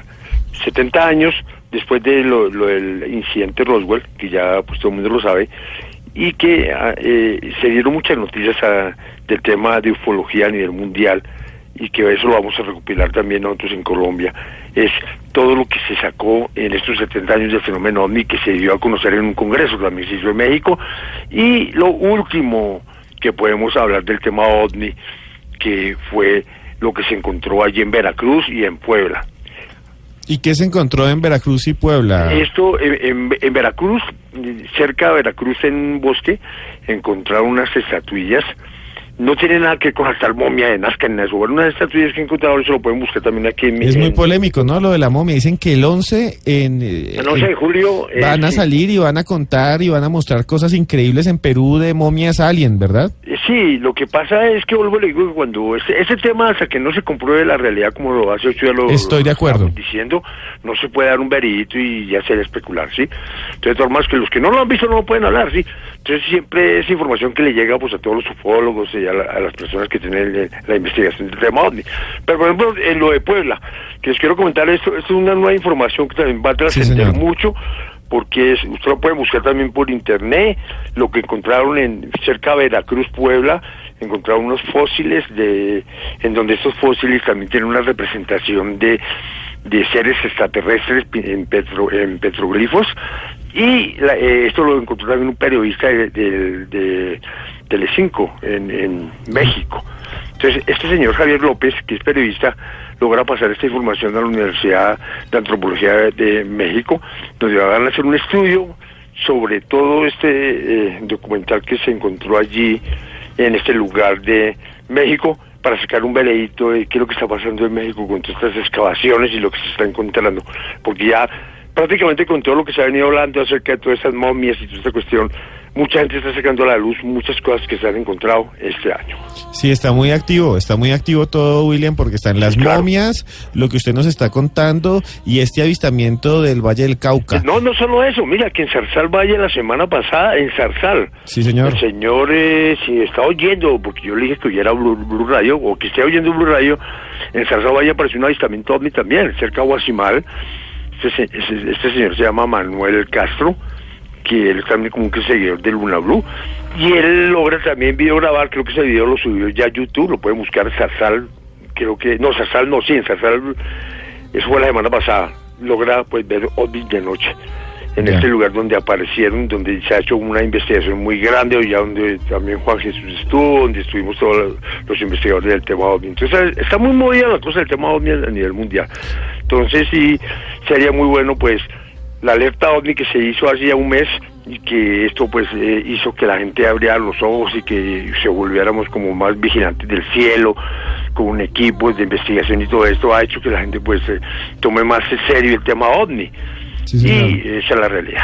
Eh, mire, William, vamos a escuchar una segunda parte del testimonio eh, que nos estaba contando ahora Jenny. Eh, desde el Valle del Cauca, vamos a escucharlo con todos los lunáticos. Quiero que los lunáticos con el numeral de hoy, que es Luna Blue, nos cuenten qué creen de este testimonio y usted también, como ufólogo, me da su opinión después de que lo escuchemos. Ok. bueno, el segundo evento, pues, que me ha sucedido relacionado con el tema fue el pasado lunes pasado lunes 19 de junio, eh, que nos encontrábamos pues muy cerca a Cristo Rey en un mirador. Y eh, yo estaba conversando con mi novio, estábamos, estábamos sentados, cuando de la nada yo vi que pasó una luz muy rápido por encima de nosotros dos, pero es de esas cosas que uno pues no le presta atención o sí, como que no, no le da mucha trascendencia. Pensé que era una estrella fugaz, en realidad. Pero después de un rato miré el cielo y lo vi muy nublado, estaba muy, muy oscuro y yo dije, pero tan raro, pues porque si, hubiera sido una estrella fugaz, pues habría muchísimas más estrellas que se podrían eh, apreciar. Eh, bueno, seguimos charlando cuando de un momento a otro veo un grupo de personas al lado que estaban como muy conmocionados mirando al cielo. Entonces yo no me quise quedar con la duda porque todos estaban hablando como muy impactados, entonces yo fui y me acerqué y eh, quería saber qué era lo que habían visto, a ver si era pues lo mismo que había visto yo y efectivamente sí habían visto la misma luz que yo había visto con movimientos muy extraños eh, y pues ese, ese fue el segundo evento pues del que he sido partícipe. Eh, la sensación sí, sí puede, puede encontrar una relación alta porque es como incertidumbre, es curiosidad, es darte cuenta pues que no eres el único me refiero, bueno, o me refiero a los únicos, me refiero a todos los seres humanos. Entonces sí, es esa sensación como de que no somos como tan importantes como creemos y que de hecho hay vida y, e incluso hasta mucho más, mucho más desarrollada en el sentido tecnológico. Entonces sí, son, son sensaciones muy, muy intrigantes, muy interesantes. Y, y pues bueno, que yo no sea la única que los haya visto, pues me parece pues un hecho muy, muy relevante, muy relevante. Bueno, otro avistamiento con la misma testigo, William Chávez, ¿qué piensa usted sobre esto? Bueno, primero que todo, o sea, Cali es un lugar, y donde ya está comentando, de fuertes avistamientos ovni. No se le olvide que para los ufólogos existen las llamadas líneas de paso. Estas líneas de paso son líneas eh, ortotécnicas, son líneas donde estos objetos a veces que hacen ángulos imposibles, como los describió en la primera parte, y que dejan pues, como unas estelas, eh, no necesariamente tienen que ser eh, fuera del espacio, eso puede ser cualquier cosa, ovni, objeto volante no identificado, no es necesariamente extraterrestre, pero ya cuando ya tiene una inteligencia propia o algo así que se está manifestando en el cielo, es porque por, por, algún fenómeno. Estos fenómenos siempre suceden cuando hay lugares donde están llenos de eh, yacimientos de un tipo de mineral. Eso lo hemos encontrado en los volcanes, por ejemplo los farallones de Cali, eh, los que han visto hacia el lado de Jamundí. Eh, allí también se han encontrado muchos avistamientos de ovni y allá hay parte de silicio, los que han ido allá a explorar esa parte de, Jamundí Cali, hacia los farallones, han encontrado que hay parte en las montañas silicio. Y donde aparece el silicio, como en los volcanes, han aparecido estas luces, todos estos objetos de origen desconocido. Interesantísimo todo lo que usted eh, nos cuenta, eh, William. Mire que aquí hace unos años eh, nosotros trabajamos con usted el tema de Guasimal. Aquí Guasimal, sí, claro, eso es, y es muy importante porque eso se siguió apareciendo y, sería bueno, ya, ya que ya los medios de comunicación internacionales le han hecho también como un eco a, las entrevistas allí en Guasimal, sí sería hacer un, como una vigilia en la zona porque es mucha gente, mucho campesino, inclusive hasta la misma policía del sector los, los ha logrado observar. Sí, recordemos un momentico esto de Guasimal con esta información que en ese momento ponía nuestro programa Luna Blue. Ok. Los extraterrestres de Zarzal, Un misterio presentado por Luna Blue, de Blue Radio. Era diciembre del año 2012. La aparición de unos extraños seres en una vereda de Zarzal, en el valle, mantuvo aterrado a un gran número de vecinos y fue noticia en varios medios de comunicación de Colombia y el mundo. Desde el punto de vista de la ufóloga, estábamos ante uno de los avistamientos del tercer tipo más importantes de todo el planeta en los últimos años. Guasimal, a 5 kilómetros de Zarzal, siempre fue un sitio tranquilo al que jamás llegaron periodistas ni cámaras de televisión. Pero en esa Navidad, varios de sus casi 200 habitantes comentaron haber visto luces de color rojo surcando los cielos por la noche. Aquel fenómeno tenía inquieto a los vecinos que nunca esperaron lo que sucedió en las semanas siguientes. Guillermo Osorio, dueño de la finca Los Laureles, notó cómo una noche sus perros comenzaron a ladrar. Bueno, esto es, lo pueden encontrar en Misterios Luna Blue, que es nuestra serie, y habla de eso que pasó en Guasimal, Lorena. No, sorprendente. Y es que, mire, ya están aquí tuiteando un montón nuestros oyentes sobre esos avistamientos eh, ovnis en el país. Por ejemplo, Jason Posada hace unos años iba con dos amigos en una caminata en un cerro de aquí de Medellín y vimos una extraña esfera gris metalizada. Nunca supimos qué era. Jesse Yeshi Perdomo, dice, no es muy conocido. Por ejemplo, en, en, Juárez, México, hace unos años atrás hubo secuestros de muchas mujeres y lo que se dice es que era de extraterrestres. Mire todo lo que hay, don William. Ya le vamos a leer más para que usted vea la cantidad de avistamientos que hay. Impresionante, sí, claro. Mire, más. Catherine C. Es curioso que últimamente se presenten tantos avistamientos. OVNI. Algo grande va a suceder. Mario Webb dice, Cali ha tenido avistamientos ovnis desde las cuales que las cuales yo también he visto.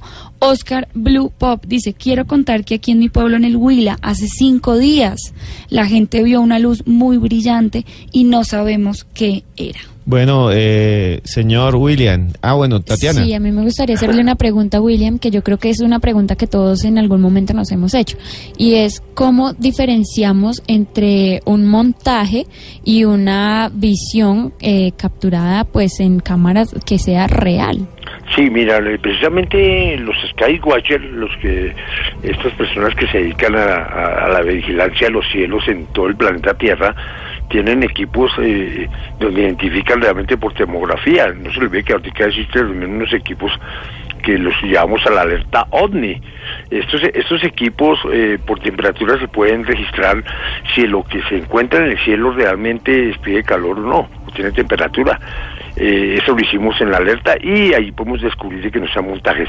Ahora, por ejemplo, en la cuestión de fotografías es muy fácil porque las fotografías, pues ya uno sabe que la mayoría de fotografías son montadas. Eso que pasó eh, hace unos meses en, en Huayca, montaron un hombre ahí y eso era más que por publicidad, ¿sí?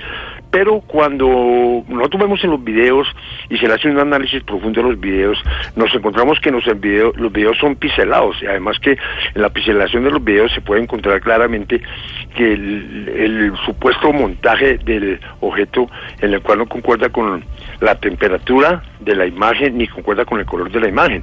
Ahora, cuando la persona está haciendo una observación en el campo, podemos distinguir lo que es una estrella, lo que es un meteorito, lo que es un asteroide, a lo que es un objeto que se detiene en el aire y hace ángulos imposibles. Hombre, hasta ahora pues no no no, no conocemos que un objeto que vaya a una velocidad en, en, en trepada, en o, o verticalmente o en caída a la hoja, se detenga y se devuelva y, o que o que este objeto llegue y explote en 10 pedazos y, y, empiece a, salir uno para cada lado. Entonces todo esto ya nos está hablando de objetos que tienen inteligencia propia, que posiblemente pueden ser creados aquí mismo en la Tierra o posiblemente pueden ser drones también.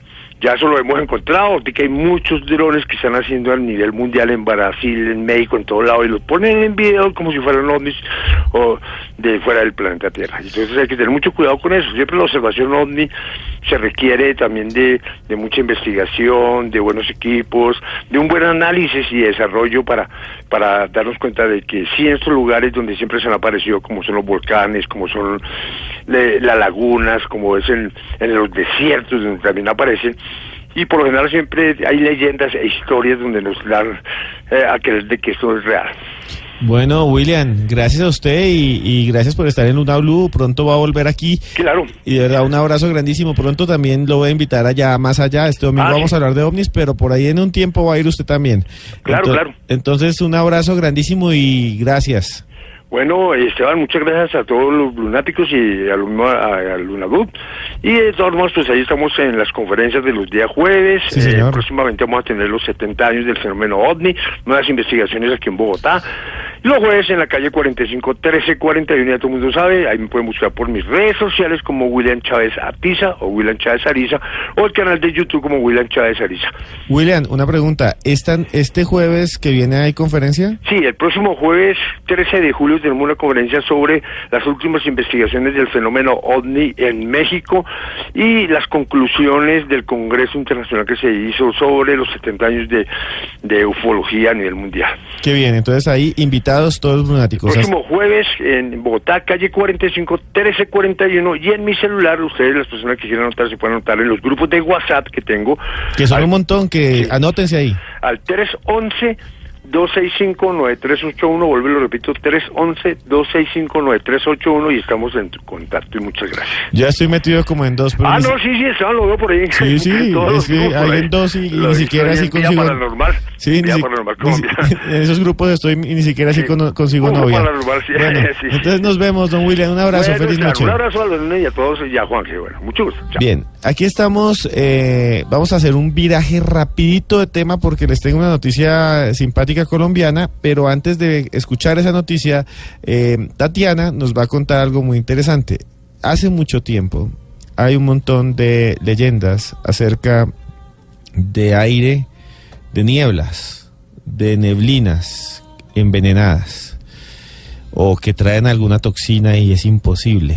Como si una nube bajara sobre la tierra, cubriera los pueblos y la gente enfermara, como nubes cargadas de maldad. ¿De qué se trata? Exactamente, Esteban. Resulta que en 1952 en Londres se presentó una niebla como las que podemos presenciar aquí en, en, eh, sí, en Bogotá y en eh, Cundinamarca cuando estamos en la montaña.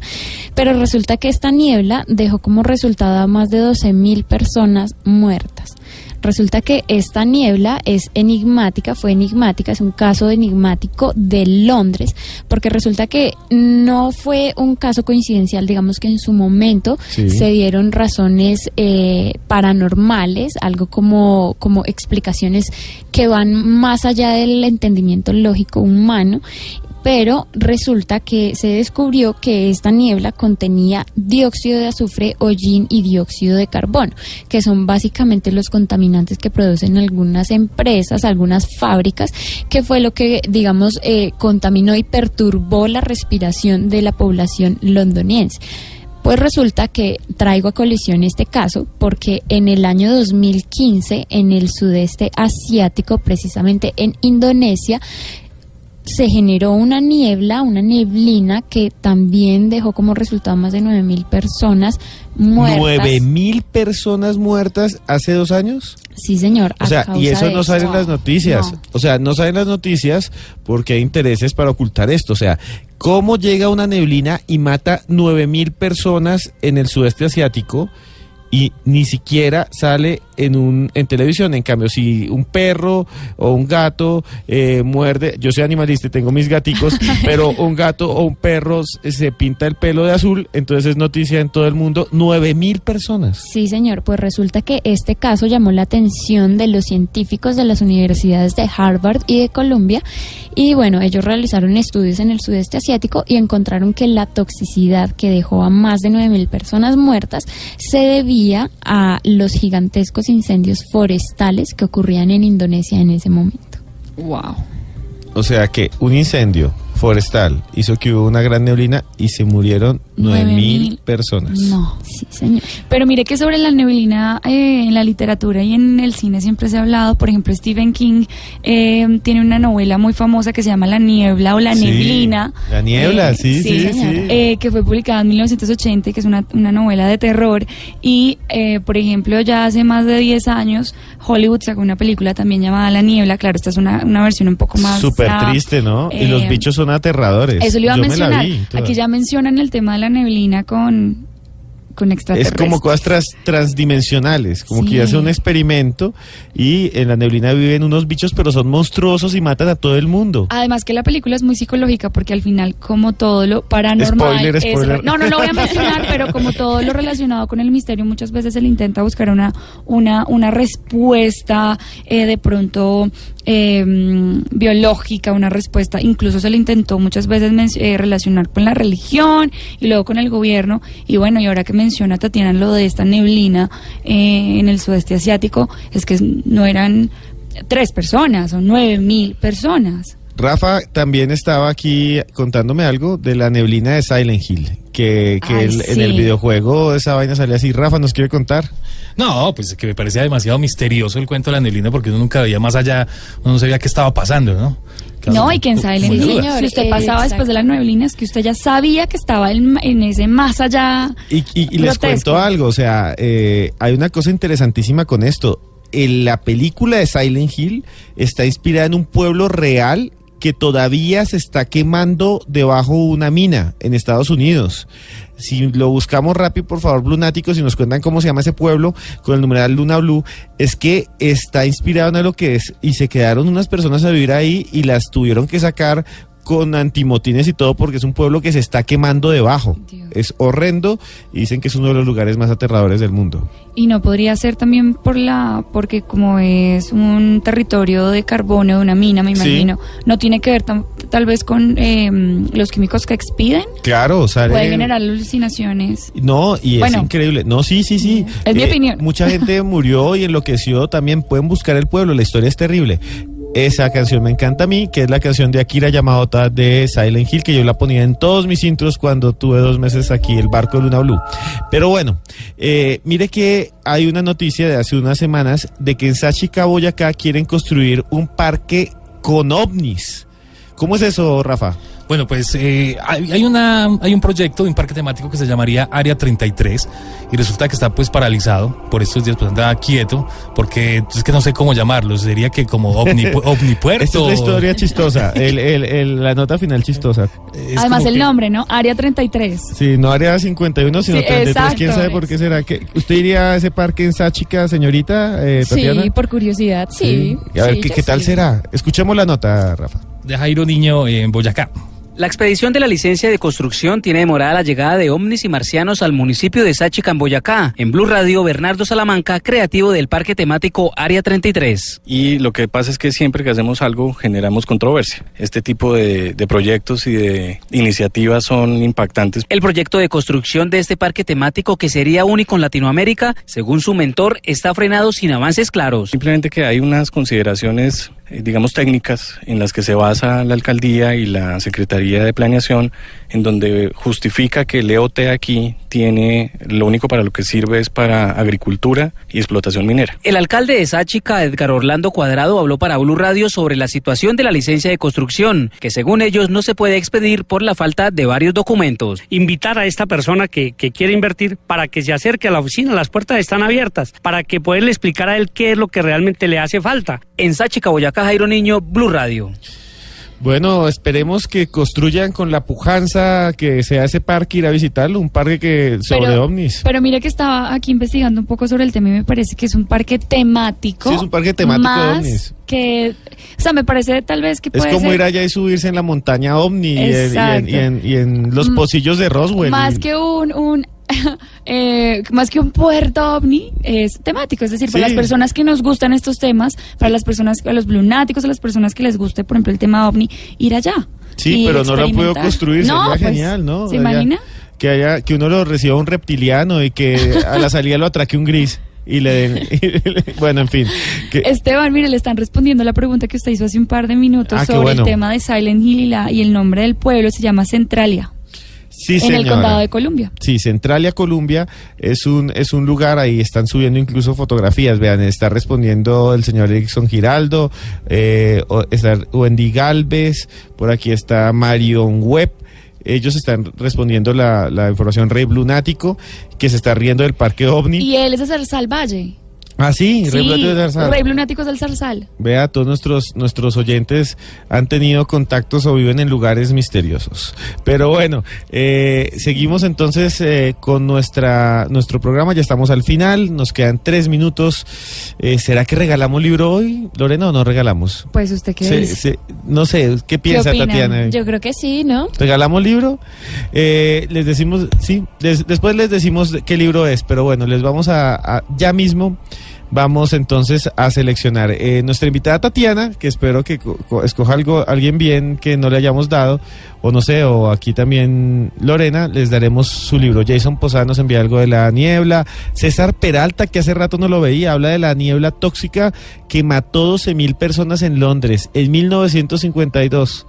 Imagínense, y dice esta noticia César Peralta que podría repetirse por la contaminación que hay en China. Exactamente, es que los contaminantes de las grandes industrias, digamos que afectan demasiado el aire que nosotros respiramos. Y pues en, un- en poblaciones donde hay grandes aglomeraciones como ciudades, pueblos que se ven afectados por esta este tipo de aire que secreta, pues realmente va a impactar muchísimo esta neblina, se van a crear muchísimos espacios donde va van a sufrir enfermedades de tipo respiratorio que los pueden llevar hasta la muerte.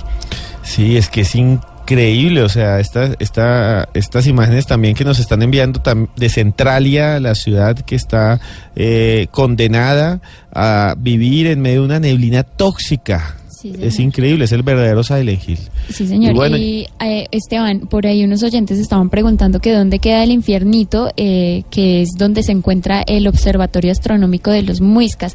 El infiernito queda en Villa de Leyva, es muy conocido, ustedes lo pueden visitar, igualmente pueden visitar en Sogamoso el Museo Arqueológico, allí pueden encontrar cosas muy, muy interesantes también sobre mitología y sobre momias que también se han dado de, de procesos naturales aquí en Colombia. Bueno, ya vamos a entregar eh, dentro de pocos minutos el, el, el libro.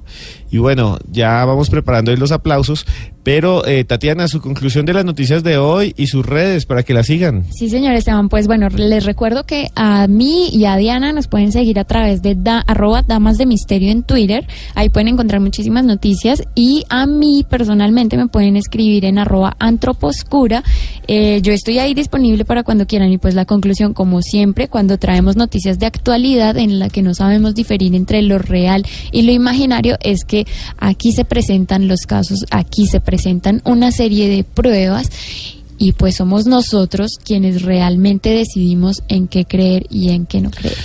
Bueno, eh, Lorena, es hora de que entreguemos nuestro libro. Vamos a decir en coro quién es el ganador y después eh, se lo enviaremos. Eh, ya comenzamos entonces con esta actividad tan demente. Y el ganador es Ganador es Oh, Pantera. Brunatic. Pantera Lunática. Pantera Lunática, eh, espero que usted coja ese libro, lo lea, no como otros ganadores que los cogen y los venden. No mentiras, no, es que yo me encontré uno. No mentiras, no. No, ¿en serio? No, no, no. No, todo se les quiere, todo se les quiere. Pantera, Pantera Lunática. Lunatic, ganador, ganadora de este libro de esta noche. Y bueno, para finalizar, yo creo que me gustaría mandarle saludos a todos los blunáticos, en especial a Visión Latina, a Camilo, a César Peralta, a Iván Ojeda Hernández, a Fénix, que revivió, a Rey Blunático, que también revivió, a Mauro Sierra, a Javier Montes, a Gata Lunática, a Edixon Giraldo, a todos muchas gracias por estar pendientes del programa, por participar. Y bueno, esperamos que nos sigan escribiendo todos los días a través del numeral Luna Blue y de los numerales que eh, van creando para cada programa. Muchas gracias por venir, dama del misterio. Bueno, Lorena, nos vamos ya casi. Sí, nos vamos, se nos acabó el tiempo, pero agradecerles a todos los lunáticos que estuvieron súper activos en Twitter, como todos los jueves, aquí regalando un libro a los más activos en Twitter, agradecerles y bueno, se nos acabó la semana, pero Sí. ya comenzará la, próxima semana con nuevos temas de misterio y agradecerles de Y nuevo con a Juan todos. Jesús, Y con que Juan va a estar mañana a las 5 y 30 de la tarde en el Museo Nacional hablando de Juego de Tronos y la Edad Media. Y si quieren ver a Juan Jesús ahí reluciente como cual caballero blanco hablando de los ovnis en Colombia junto a este servidor, 9 de la noche. 9 de la noche en Red Más, en el programa Más Allá de Televisión, vamos a tener unos casos que nunca se habían mostrado en televisión y van Ah, yo creo que causar sensación. Nos vemos entonces la otra semana en Luna Blue.